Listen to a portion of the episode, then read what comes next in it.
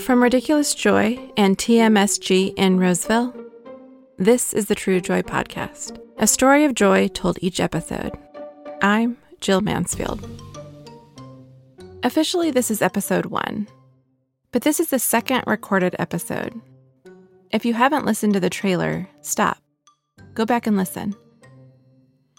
We're telling the story of joy, but we're also digging in and investigating why it even matters.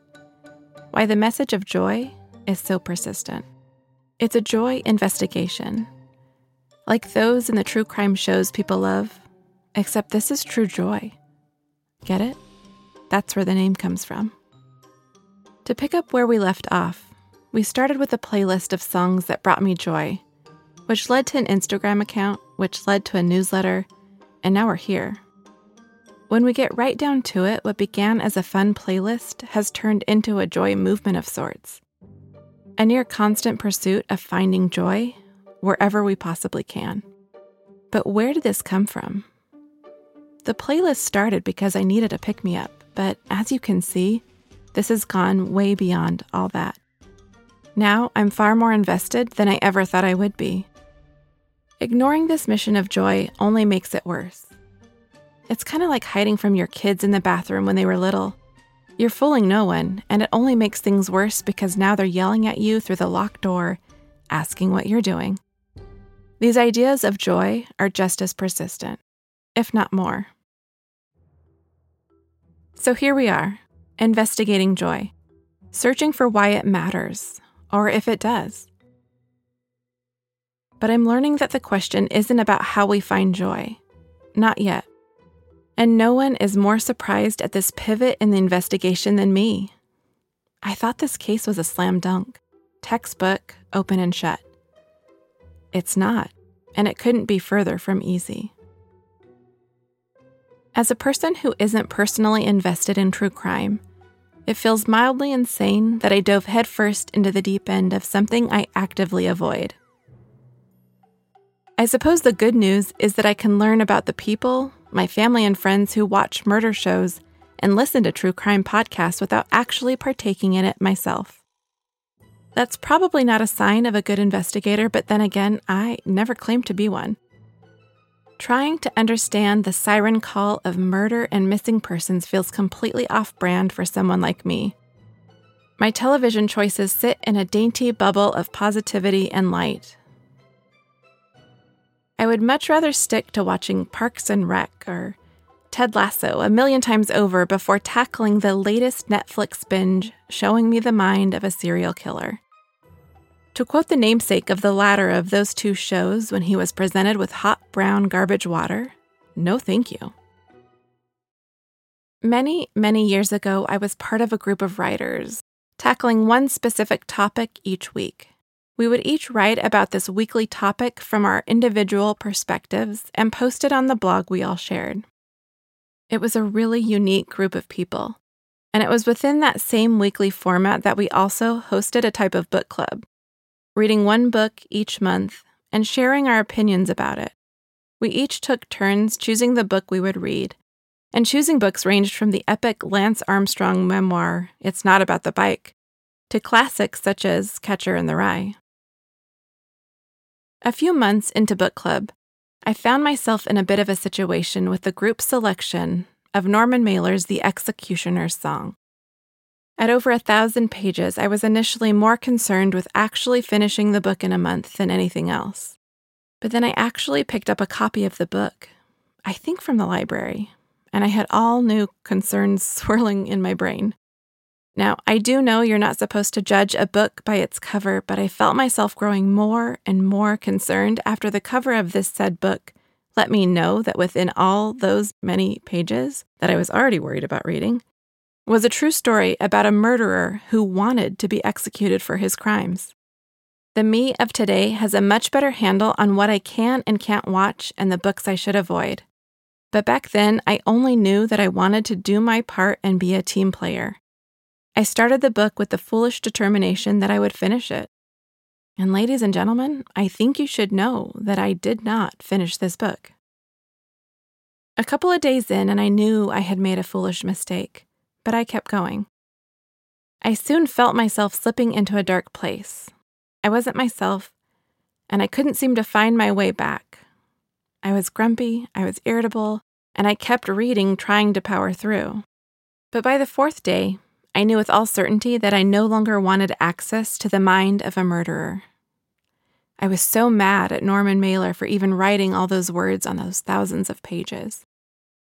I couldn't decide if I wanted to throw the book across the room or set fire to it, but I instinctively knew one of those things was bound to happen if I kept reading. I figured that setting fire to a library book was probably illegal, so I instead confessed all the ways I was struggling to my friend Sarah, who was also part of this group and reading this troublesome book, a far cry from all the Christopher Pike books we read as teenage book nerds.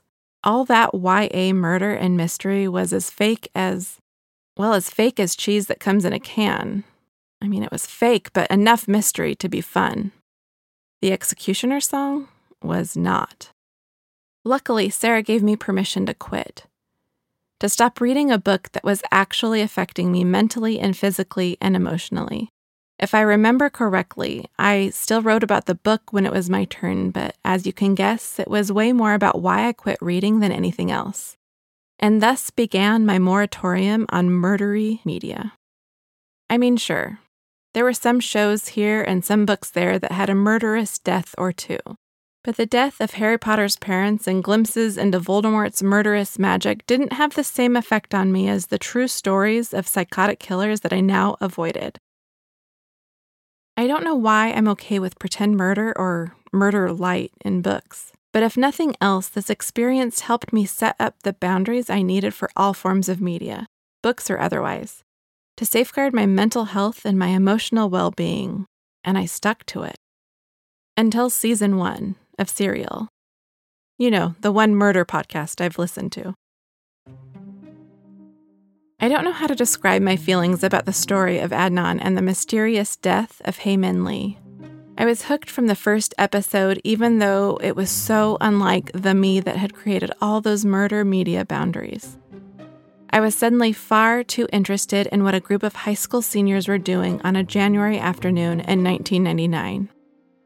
As you can imagine, if you haven't already listened to it, there were really difficult things to hear throughout the 12 episode season, but somehow I pushed through. It's only now, as I look back and even re listened to a few episodes as I prepared for this, that I can see why it might have been different for me that time around and how I could finish the entire season. For one thing, I wasn't forced into the inner workings of the mind of the killer.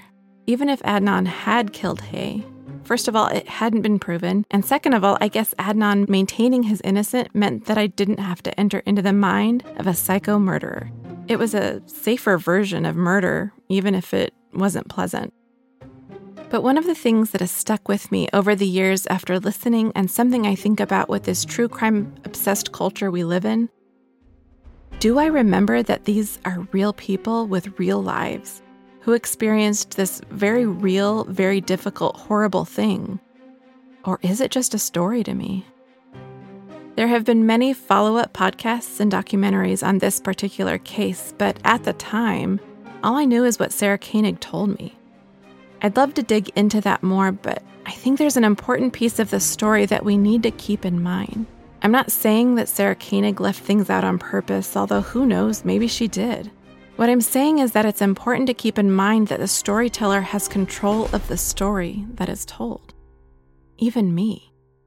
And maybe it's right at this moment, more than I originally thought, that the magnitude of all this is hitting me, the responsibility that comes with telling this story of joy.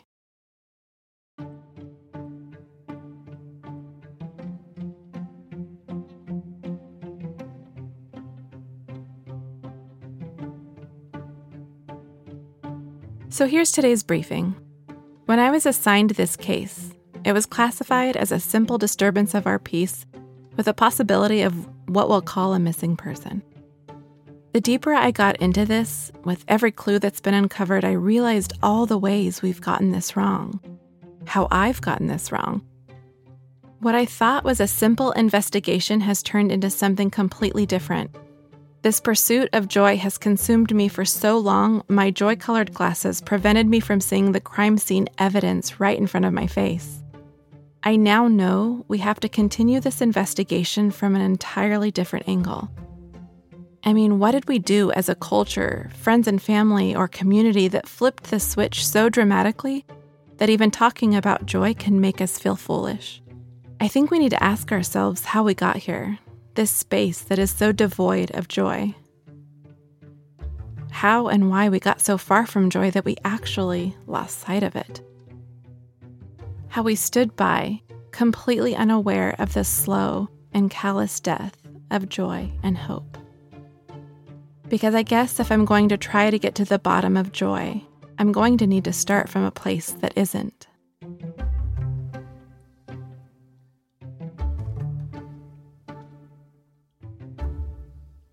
See you in two weeks.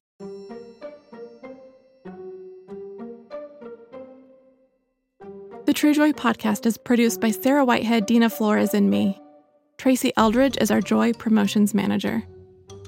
The man I'm married to is our Production and Operations Manager. Paisley the dog is our editorial advisor. Editing, done by me. Fact checking, loosely done by me. A special thanks to my daughters, Paige and Abby my family and friends, and the Ridiculous Joy community, who are also my family and friends. True Joy Podcast is a production of Ridiculous Joy and TMSG Roseville.